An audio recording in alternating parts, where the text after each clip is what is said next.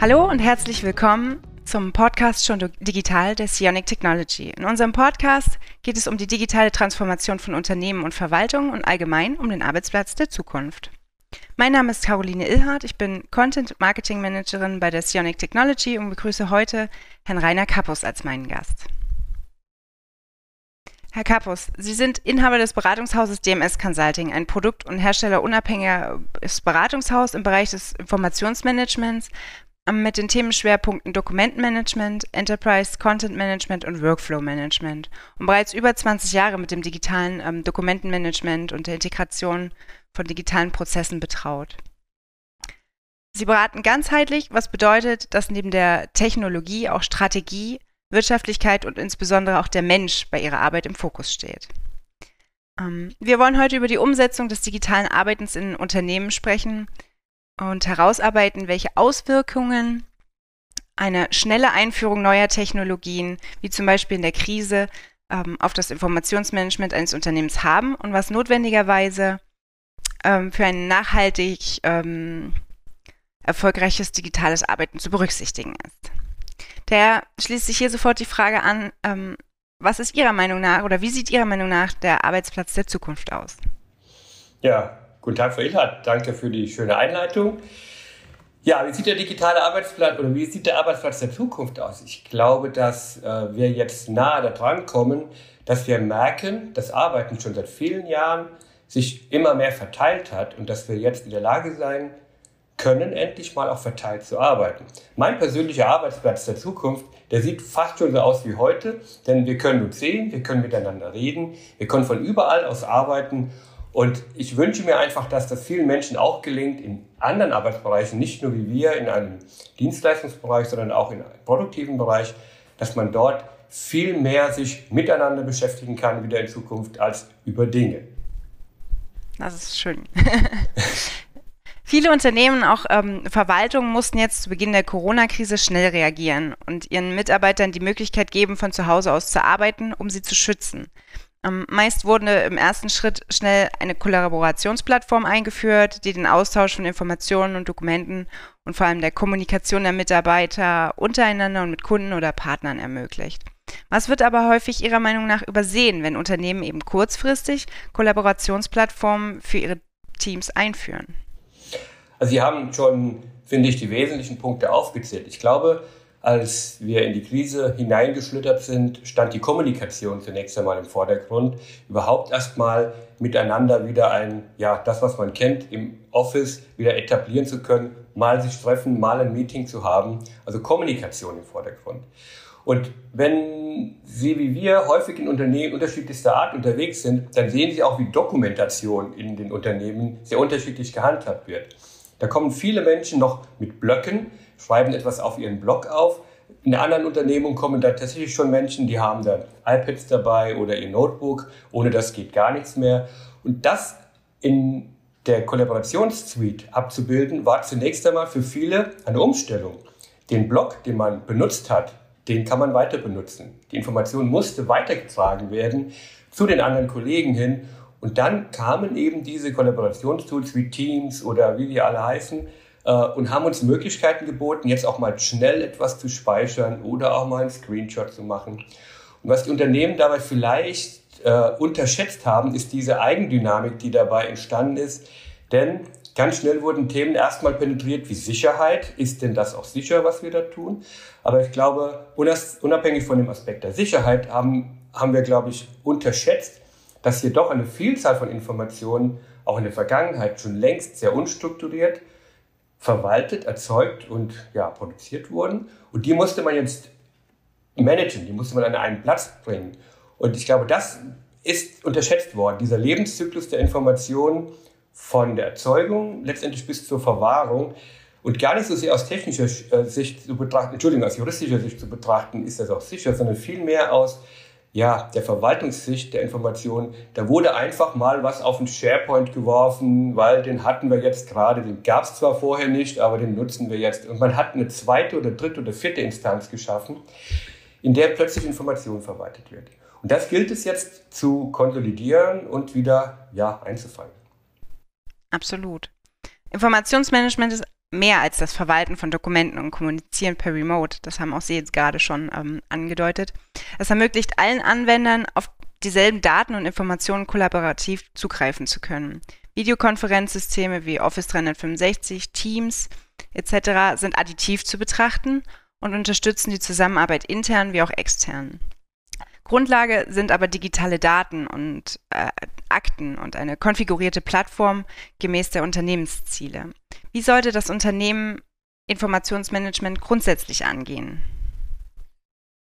Also ohne zu sehr grundsätzlich werden zu wollen, ähm, viele von uns beschäftigen sich, glaube ich, zu wenig oder nicht ausreichend genug, welche Informationen man tatsächlich braucht für seinen Arbeitsablauf.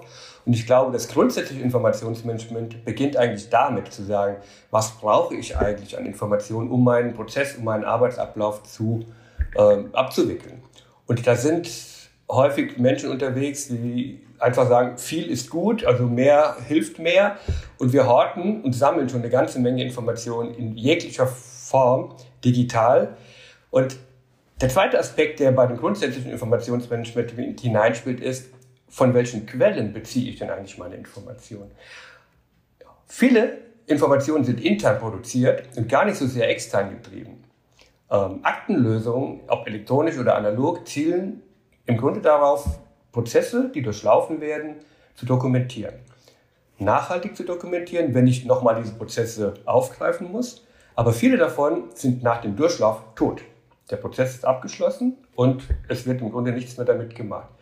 Erst durch digital, digitalisierte ähm, Informationsprozesse ist erst die Chance entstanden, dass man diese Daten auch als Nutzdaten für die Zukunft, um damit auch Ableitungen herleiten zu können, äh, zu benutzen. Das ist erst jung. Also dieses Thema grundsätzliches Betrachten, welchen Wert hat meine Information eigentlich in dem Moment, wo ich, wo ich sie benutze und welchen Wert kann sie für mich haben in die Zukunft. Ich mache Ihnen ein einfaches Beispiel. Wenn wir Mails miteinander austauschen, habe ich mit Menschen zu tun, die löschen jede Mail, die sie gelesen haben, weil sie sagen, die brauche ich nicht mehr. Es gibt andere Menschen, meine Tochter zählt dazu, die archiviert WhatsApp-Verläufe in die Ewigkeit. Ich frage mich natürlich, wozu, aber es gibt ganz unterschiedliche Charaktere und ich glaube, wenn man das grundsätzliche Informationsmanagement mal in drei Punkte zusammenfassen würde, würde ich sagen, was brauche ich, wozu brauche ich das Ganze und letztendlich daraus abzuleiten, wie manage, wie verwalte ich das. Ich lösche jeden Termin, der rum ist in meinem Kalender. Ich kenne Menschen, die können mir noch sagen, was sie 2012 im August, am 13. August gemacht haben. Ich kann es ihnen nicht mehr sagen. Man weiß ja nie, wofür man es nochmal braucht. Genau das, ja. Also das grundsätzliche Angehen, glaube ich, ist zu unterscheiden, was ist kurzfristig äh, wertvoll und was ist langfristig wertvoll. Und ähm, Anwendungsfälle gibt es genügend für, für beide Facetten. Ich glaube, das grundsätzliche Betrachten liegt ganz einfach darin. Und da versuchen wir immer darauf hinzuwirken, wenn wir mit Kunden arbeiten, was tatsächlich von dieser Information ist, hat Überlebenswert. Ne? Also was davon ist wirklich langfristig verfügbar. Erst dann kann ich mir gut und vernünftig äh, Gedanken machen über Plattformen, wie ich es verwalte. Und wir stehen ja in gewisser Weise, wir stand, sind ja heute mit der Überschrift Kollaboration und was hat die Krise bewirkt, äh, jetzt im Gespräch. Ich glaube, diese Kollaborationstools haben den entscheidenden Vorteil, dass sie schnell Verfügbarkeit von Informationen gewährleisten können, die kurzfristig bedeutsam ist. Auf die lange Schiene hin betrachtet, glaube ich, sind diese Tools schnell an ihren Grenzen und dann kommen ECM, DMS-Werkzeuge viel eher zum Zuge, als wenn ich nur dieses kurzfristige Miteinander damit abwickeln will. Ja, vor allem äh, mit Blick auf compliance-konformes und strukturiertes Informationsmanagement bedarf es ja einer strategischen Angehensweise und ähm, eben natürlich auch ähm, einem ECM-System.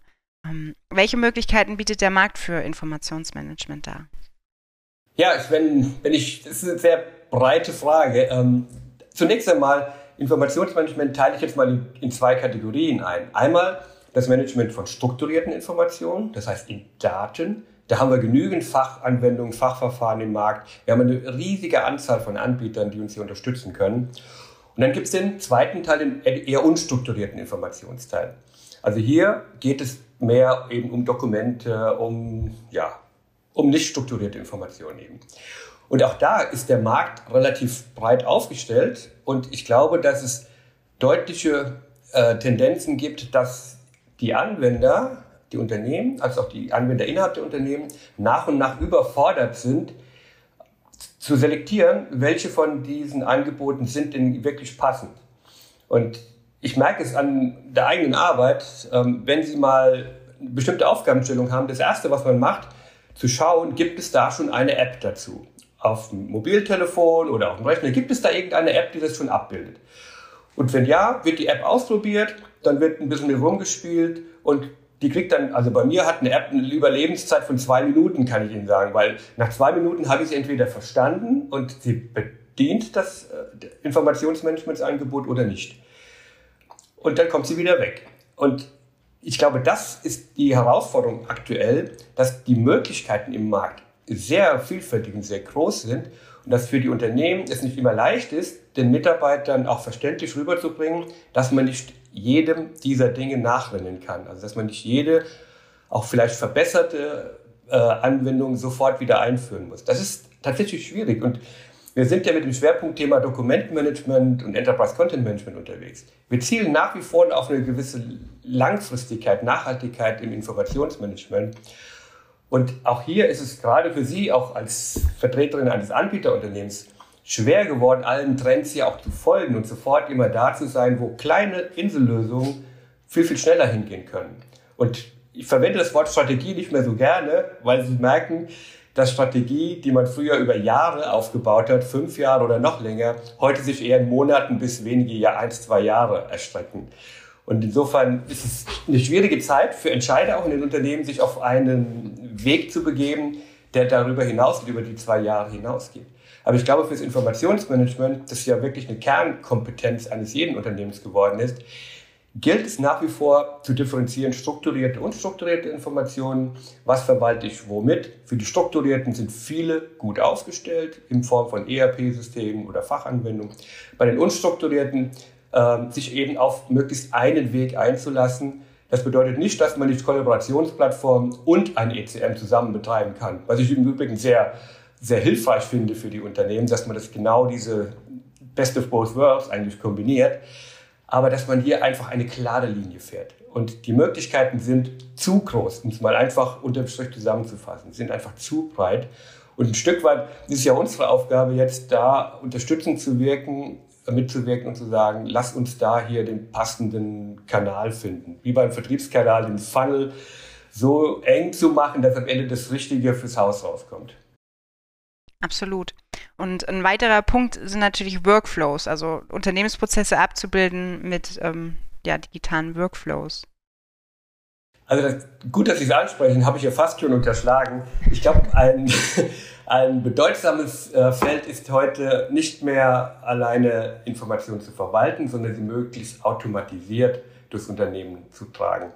Und hier haben wir tatsächlich, äh, ich finde, ein tolles Angebot heutzutage, um Arbeitsprozesse an vielen Stellen dahingehend zu automatisieren, dass wir sagen, die nicht ganz so tollen Aufgaben, die wir als Menschen größtenteils auch noch ausgeführt haben, da gibt es Lösungen dafür, sei es in der einfachsten Form der Rechnungsverarbeitung bis hin zu einer kompletten Schiene. Wir arbeiten zum Beispiel mit einem Kunden zusammen, der macht eine komplette Antragsverarbeitung sozusagen dunkel im Finanzwesen. Also wo man als, als Kunde des Hauses schon mit einem digitalen Prozess anfängt und erst dann, wenn etwas eskaliert, das erste Mal ein Mensch äh, zum Zuge kommt. Jetzt klingt das sehr äh, menschenunfreundlich. Ganz im Gegenteil muss ich sagen, also wir schreiben uns auf die Fahne, dass wir den Menschen sehr weit in den Vordergrund stellen. Aber es sind eben diese Routine-Tätigkeiten, diese nicht wirklich aufregenden, spannenden Tätigkeiten, die man versucht zu automatisieren. Workflows sind bedeutend, leider doch viel zu selten. Also es gibt in in wenigen Branchen wirklich eine gute Durchdringung. Workflow ist ein Potenzialfeld, in dem man sich die nächsten Jahre noch sehr weit verbessern kann. Absolut. Sie haben es gesagt, wir unterscheiden zwischen Daten und Informationen, strukturierten und unstrukturierten und ähm, gehen davon aus, dass die sinnvolle Verbindung von Daten in einem ECM zum, zu neuen Informationen führt. Dazu gehören okay. eben auch die Ergebnisse aus Workflows, die bei einer reinen Datenerfassung wie beim Import von Rechnungsdokumenten so nicht gegeben ist. Was nun sinnvoll ist, ähm, ist von Unternehmen zu Unternehmen unterschiedlich. Daher braucht es eine gesamtunternehmerische Idee, um ähm, Werkzeuge optimal einzusetzen. Ähm, wie unterstützen Beratungshäuser Unternehmen bei der Implementierung? Ich glaube, die Beratungshäuser die in unserem Kontext verfolgen, glaube ich, drei verschiedene Ansätze. Es gibt solche, die, also nicht jetzt in den Beratungshäusern zu kategorisieren, sondern was machen sie? Sie machen eine strategische Beratung im Sinne dessen, was ich vorhin schon mal ausgeführt habe, welche Informationen haben welchen Wert, wo eröffnen sich Potenziale für eine Automatisierung.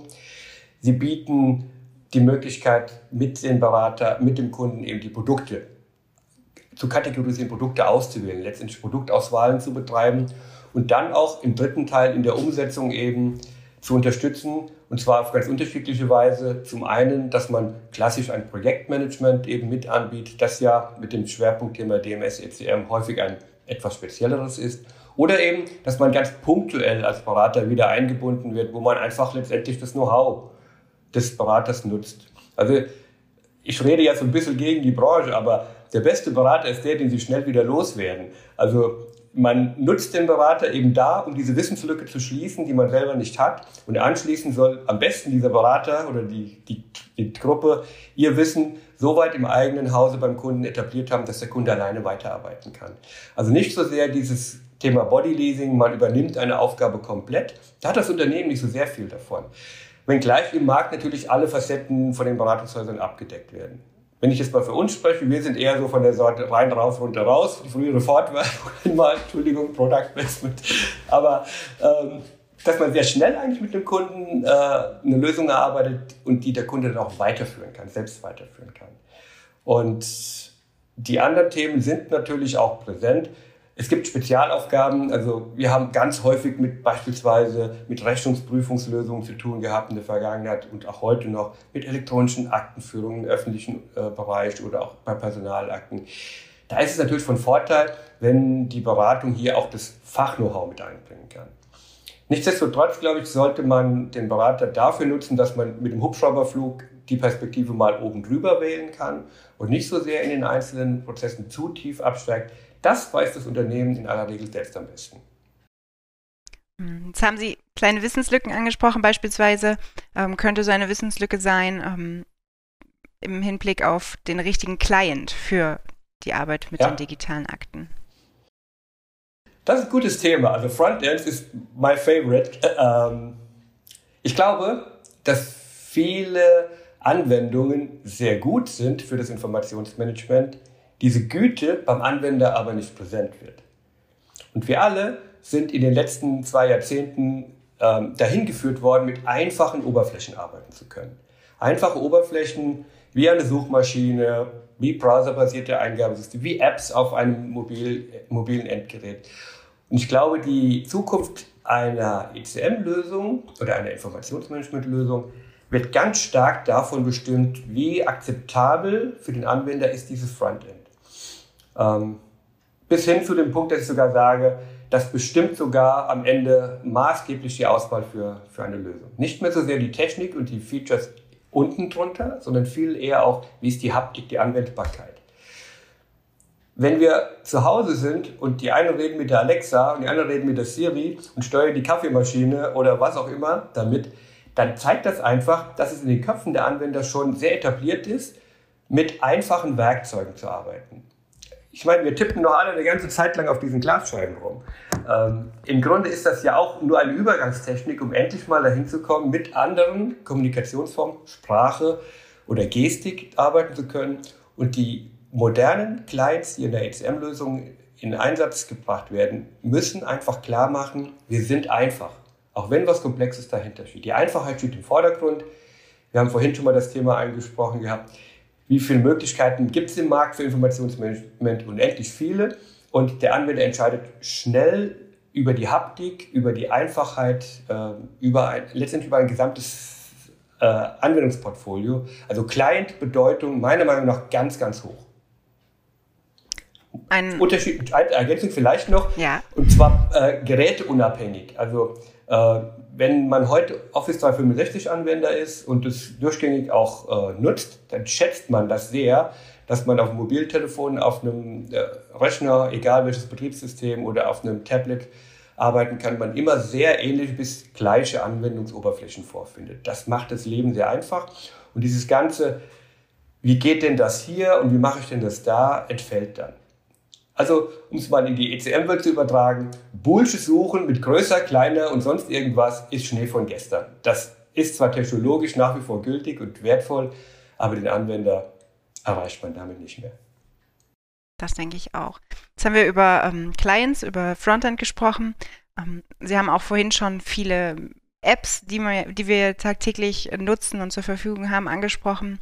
Ähm, wie, wie äh, schätzen Sie denn die Integration für Fachanwendungen innerhalb eines ähm, ja, ECMs ein? Ich glaube, dass die Integration sehr bedeutend ist. Auch hier wieder vom Aspekt, wenn man in einem Arbeitsablauf, in einem Prozess steht, ähm, der sich ja häufig über verschiedene Welten hinweg erstreckt.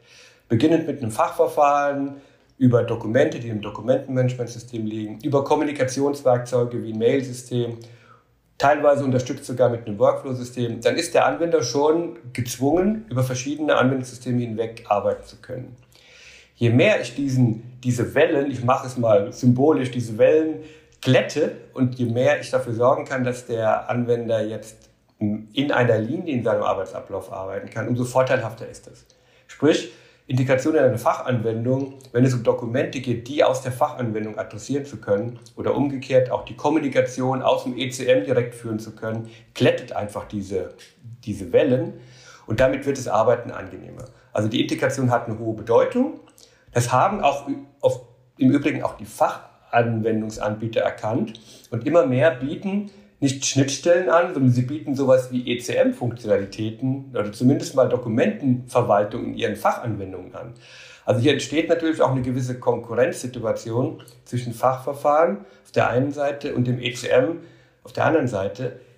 Nichtsdestotrotz, glaube ich, ist das Thema Schnittstellen von hoher Bedeutung und auch wenn es nicht so schön klingt, das beste ECM ist das, das man gar nicht sieht.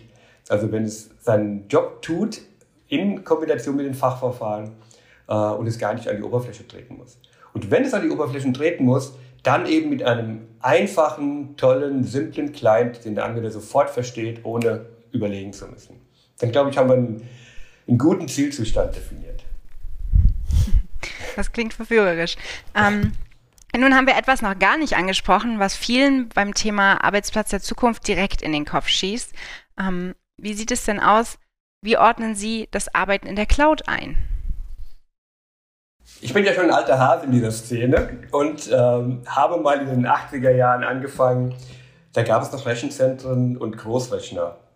Das war auch so etwas wie Private Cloud. Dann kamen Netzwerke mit verteilten Rechnern und heute sind wir wieder irgendwo über den langen Weg wieder in einer Cloud angekommen, die sich allerdings zweiteilt eben in diese, diese ganz große Public Cloud und dann ganz viele Private Clouds, die die Unternehmen oder auch Rechenzentren betreiben. Ich glaube, das Arbeiten in der Cloud hat mehr Vorteile als Risiken oder Nachteile. Ich kann aus der eigenen Arbeit berichten, ich liebe es einfach, in der, mit Cloud-Werkzeugen zu arbeiten. Aufgrund der Mobilität, der man im Grunde ausgesetzt ist, nicht nur über das Haus hinweg, sondern auch im Haus. Man geht in ein Meeting, nimmt das Tablet mit, kommt zurück an den Arbeitsplatz, sitzt am Rechner und macht an der gleichen Stelle weiter. Sind ja auch Cloud-Dienste. Ähm, es geht ein bisschen die Angst mit einher, ähm, wo liegen denn meine Daten und wie wird das Ganze denn gemanagt? Und die großen Cloud-Anbieter zumindest zielen ja dann darauf beruhigend ab, indem sie sagen, wir bauen noch Rechenzentren in Europa, in Deutschland, also im jeweiligen Standort. Letztendlich muss man sich dessen einfach bewusst sein, dass man, äh, so, sobald man in Cloud-Systemen arbeitet, man mit diesem Thema Sicherheit, Datensicherheit, Datenschutz immer konfrontiert ist dem war man auch ausgesetzt, als man es lokal betrieben hat. Man musste auch dort dafür sorgen. Ich habe gestern Abend extra nochmal äh, mir Gedanken gemacht, als wir das Thema Cloud hatten, auch am, am Abendtisch.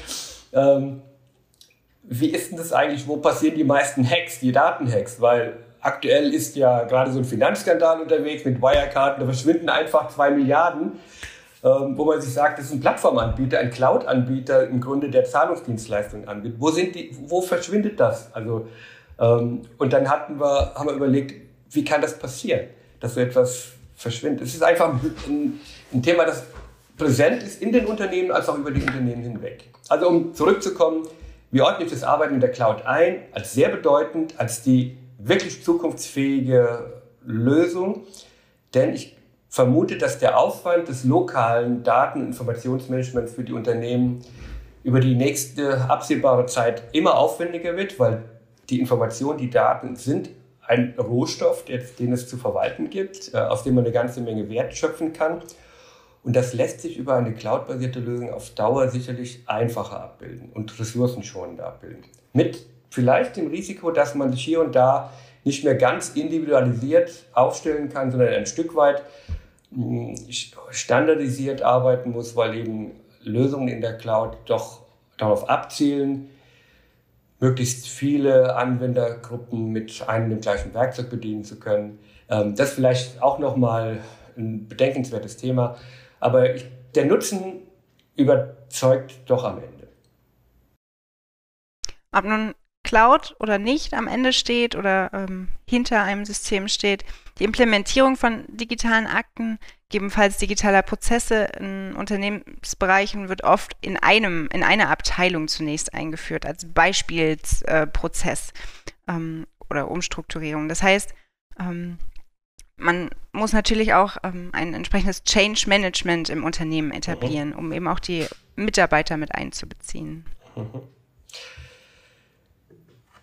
Ich bin kein Freund von lokalen Einführungen, wenn am Ende doch der Rollout für das gesamte Unternehmen äh, erfolgen soll. Zumindest nicht von Beginn an.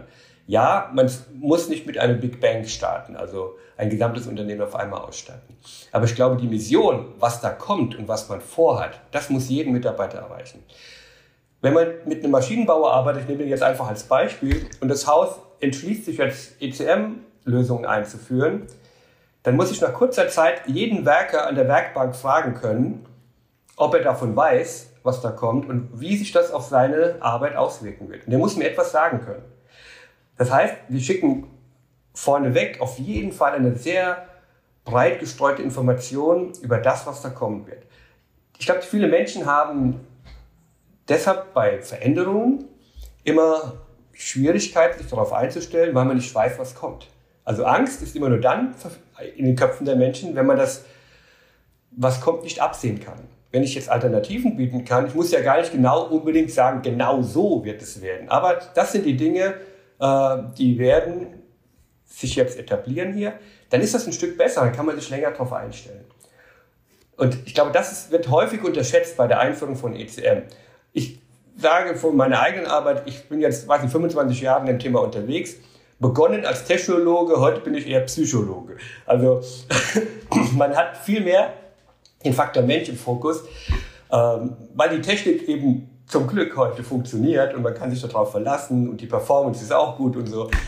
Aber dieses Wandel von analog nach digital, das ist, glaube ich, nach wie vor noch die große Aufgabe. Und wenn man jetzt mit einem kleinen Piloten startet, ähm, was technologisch sicherlich richtig ist, dann sollte man darauf achten, dass man sehr schnell eine Breite ins Haus hineinbekommt, dass die, also diese Wahrnehmung groß wird. Ähm, Niemand hat uns gesagt, benutzt eine Kommunikationsplattform wie WhatsApp oder sowas, sondern es hat sich durch Rumsprechen etabliert, dass es plötzlich alle haben wollten und gemacht haben. Und wenn man einen Pilotprozess äh, gut ausgewählt hat, wir machen das zum Beispiel in jedem Projekt so, dass wir diese Piloten sehr akribisch auswählen, auch die Einsatzbereiche, die Einsatzfolge sehr akribisch auswählen, damit man eben auch diesen Strahleffekt bedienen kann ins Haus hinein, dann ist der Erfolg gut. Also man kann auch, man sollte am Ende auch klein starten, aber das Think Big nicht vergessen. Ganz am Anfang schon Think Big auch kommunizieren. Gerade weil der Faktor Mensch ähm, im Fokus steht, nutzen wir eben digitale Akten oder sind wir dafür, digitale Akten weiter einzuführen, ECM-Systeme zu nutzen, damit eben der Mitarbeiter eben mehr Zeit hat, einfach die Dinge zu tun, die, die seine Hauptaufgabe sind, für die er ja. angetreten ist und eben weniger ja einfach nur Business äh, Work zu tun. Ja, also Dokumente zu suchen beispielsweise. Ja. Und ähm, ja, das ähm, fand ich jetzt auch einen, einen, einen schönen Abschluss von Ihnen, auch nochmal den ähm, Fokus auf den Menschen, auf die Mitarbeiter zu legen. Und ähm, ja, und ich möchte auch nochmal sagen, um zukünftig eben digital arbeiten zu können, bedarf es, wir das, da sind wir uns einig, digitale Akten in, in welcher Form auch immer und ähm, entsprechend angelegte Prozesse natürlich auch in den Unternehmen, aber auch in Verwaltungen. Es reicht eben nicht aus, Dokumente nur kurzfristig über eine Cloud oder eine Kollaborationsplattform verfügbar oder zugänglich zu machen. Ähm, ja, das war jetzt wirklich ein sehr interessantes Gespräch für mich persönlich. Ähm, vielen Dank für Ihre vielen Einblicke und praktischen Anwendungsfälle, die, ähm, die die Gestaltung des Informationsmanagements innerhalb der digitalen Transformation in Unternehmen sehr nachvollziehbar und anschaulich gemacht haben, sehr dar schön dargestellt haben. Wir sind jetzt leider schon am Ende unserer Zeit. Ich möchte mich bei Ihnen bedanken, Herr Kappus.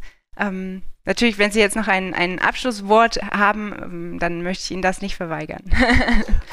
An, ähm, ja, ansonsten vielen Dank, dass Sie sich die Zeit genommen haben und so viel von Ihren Erfahrungen mit uns geteilt haben.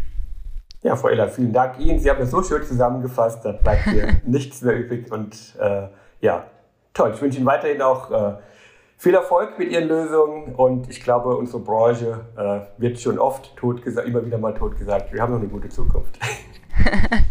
wir danken uns fürs Zuhören und auch fürs Zuschauen.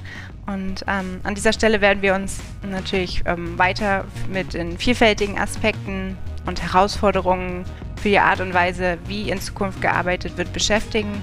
Wir freuen uns auf Feedback und Fragen. Vielen Dank und bis bald. Tschüss. Tschüss.